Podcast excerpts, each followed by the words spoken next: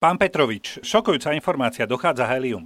Americké firmy sú úplne na mraky, ale ja mám pocit, helium to nie sú len balóniky a tenký hlások. Helium sa používa aj niekde inde, nie? No helium sa hlavne používa niekde inde. Samozrejme, že balóniky a tenký hlások sú fajn a je to, je to veľmi vtipné a veselé, ale to je v podstate len e, nejaký taký vedľajší efekt vlastne vlastnosti helia ako takého. Helium sa hlavne používa v medicíne a v strojárstve. A to už asi až taká sranda nie je, keď teda zrazu zistia, že sa míňa helium. Nie je to samozrejme vôbec žiadna sranda, pretože bez helia nefungujú magnetické rezonancie, kde sa používa nachladenie magnetov a samozrejme zváracie technológie pri zváraní hliníka a toho hliníka je v priemysle stále viac a viac, to znamená, že aj tá spotreba helia nejak rastie. Netvrdil by som, že je to úplne nejaká strašná kríza, ono totiž tá súčasná situácia vyplynula z toho, že americká vláda 70 rokov zbierala helium, ktoré sa ťaží vlastne v e, Spojených štátoch a v roku 95 Clintonová administratíva rozhodla, že sa tieto zásoby odpredajú. A oni sa začali predávať za nejaké také odhadové ceny, ktoré boli veľmi nízke. To znamená, že vznikol skôr taký pretlak na trhu uh-huh. a všetci mali pocit, že tie ceny, že wow, super, lacné, výborné, môžeme si dovoliť fúkať do balónov, môžeme proste spievať s heliom, Hej. môžeme robiť hocičo. Čiže skôr sa teraz tie ceny dostávajú na nejakú normálnu úroveň vzhľadom na to, aký zácný ten plyn je. Tá administratíva urobila chybu, lebo to bolo, hovorím, pôvodne za nejakú odhadovú cenu, potom k tomu bol schválený zákon, ktorý vlastne nútil tú inštitúciu predávať to už teda za v zásade trhové ceny. To navýšenie cien prirodzene viedlo aj k tomu, že sa začali otvárať ďalšie zdroje, či to bolo Alžírsko, či to je Tanzánia, kde sú obrovské zásoby helia. Takže úplne tak panicky by som to nevidel a hovorím, cena sa skôr dostáva na normálnu úroveň z toho minima alebo z tých nízkych cien, ktoré neboli prirodzené a neboli normálne. Proste, lebo tam bolo 1,4 miliardy kubických metrov helia sa začalo odpredávať a v zásade sa malo odpredať za 20 rokov. V čom to skladovali, prosím vás? To sa skladuje pod zemou, tak ako sa dnes hovorí o tom, že by sa vlastne CO2 mohla skladovať pod zemou Aha. v e, opustených baniach, tak v baniach, ktoré sú dostatočne tesné, pretože helium samozrejme veľmi ľahko unikne, keďže je to veľmi malý atóm, tak v baniach, ktoré sú dostatočne tesné, sa skladovala zmes dusika s heliom, ktorá sa vlastne vyťaží zo zemného plynu. A z nej sa potom do čistení vlastne vyrábalo čisté helium. Takže toto v podstate bol nejaký veľký objem, ktorý bol natlačený vlastne pod zemou a postupne sa z neho vlastne a postupne sa aj čistil. Mm-hmm. Čiže nemohlo sa stať, že ja by som nad tou baňou odtrhol hubu a tým by som to odštuploval a všetko by uniklo. Predpokladám, že asi to mali zabezpečené trošku lepšie. Dobre. Na hodnotu teda tý, Dobre, helia. ale tak skúsme teda šetriť helium, aby sme ho nedávali do balónikov a nerozprávali tenkým hláskom. Dajme si nejaký iný plyn, ktorý by nám tejto srandy mohol spôsobiť. Mohli by ste to skúšať s vodíkom, len to nie je úplne bezpečné, pretože ten je samozrejme vysoko horlavý, ináč na to práve doplatili Nemci a teda známa to havária eh, Hindenburgu v New Yorku. Vzducholoď. Pretože Ameri- eh, Američania boli vlastne prakticky monopolný výrobcom helia až do nejakých 70 80 rokov. 90% helia sa vlastne ťažilo v Spojených štátoch a navyše pred druhou svetovou vojnou bolo embargo na vývoz helia zo Spojených štátov. To znamená, Nemci, keď chceli mať vzducholode, ktoré mali aj Američania, Američania ich mali helium plnené, museli hľadať iný ľahký plyn, no jediné, čo im zostávalo, bol vodík. Len samozrejme s tou nevýhodou, že tá vodík je vysoko horlavý, výbušný. To znamená, že v podstate práve to embargo na vývoz a ten monopol na výrobu helia nepriamo spôsobili teda aj tú haváriu Hindenburgu, pretože Nemci tým, že chceli mať vzducholode, tak používali vodík, ktorý teda spôsobil ten požiar potom. Pán Petrovič, vy viete zaujímavé veci.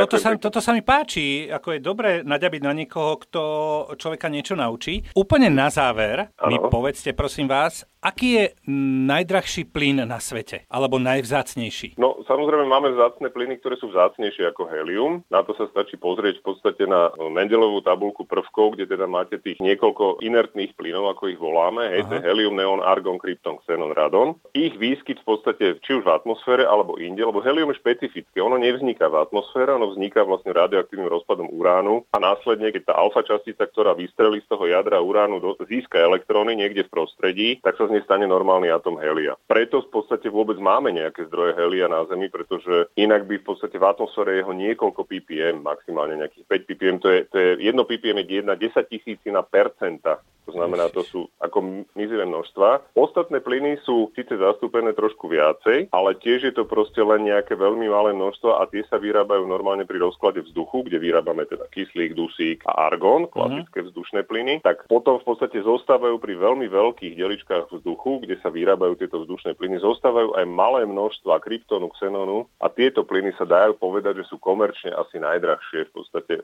ktoré sa bežne predávajú. A to sa Tam používa existujú, do čoho? To sa používa jednak vo výbojkách, používa sa to na špecifické chromatografii, používa sa to. Napríklad malé množstva sa primiešavajú, keďže majú veľmi nízku teplnú vodivosť a pôsobia dobre izolačne. V drahých izolačných sklách máte takisto určité drobné množstva kryptonu alebo xenonu xenonové výbojky, to je úplne klasický, hej, klasický hej, hej. Áno, ale teraz keď to poviete, tak už mi to docvakne, ale keď to úplne na začiatku poviete, tak sa veľmi nechytám. Takže toto sú asi komerčne najdrahšie plyny, tam sa dokonca písujú poradovníky, aj veľké firmy komerčne, ktoré predávajú technické plyny ako my, majú vyhradený určitý kontingent a sú tam relatívne dlhé čakacie doby, tých plynov naozaj vzniká málo a to sú drahé plyny.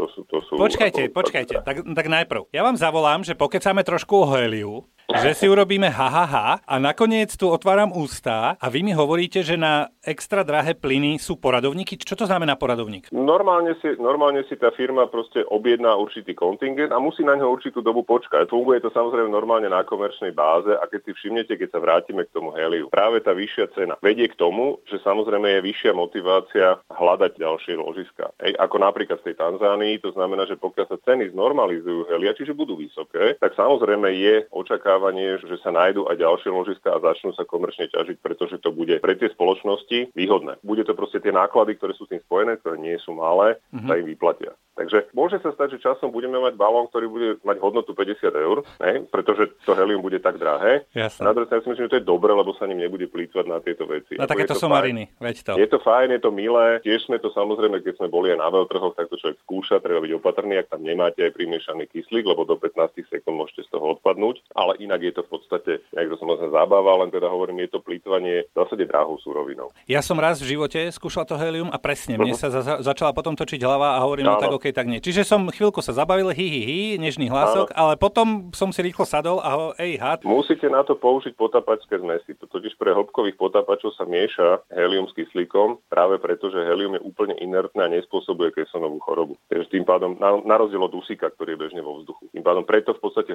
hĺbkoví potapači pod 180 metrov, keď idú do hĺbok, musia mať heliové zmesi, uh-huh. aby sa im toto nestalo. Keď mali Američania výskumné laboratórium, ktoré bolo dlhodobo vo vysokých hĺbkach, tak tí akvanauti, ktorí tam proste boli do dlhodobo, tak museli mať špeciálnu elektroniku, ktorá im menila hlasy, keď hovorili vlastne s, s normálnou pozemnou službou, Hej. pretože nebolo rozumieť. Oni presne tým káčerovským hlasom rozprávali stále pretože v tej sme si žili, hej, to znamená, že tam to bolo celkom, celkom zábavné. A no už si zvykli, museli... oni si po chvíľke už si zvykli, no už to nie, nie museli to normálne, mali tam normálne taký resampler, ktorý tie hlasy dostával do normálnej roviny, lebo zase hore si ľudia podľa mňa istú dobu nedokázali robiť, lebo sa neustále len chechtali na tom, čo počúvajú z toho dna oceánu, takže tam to mohlo byť celkom také zábavné.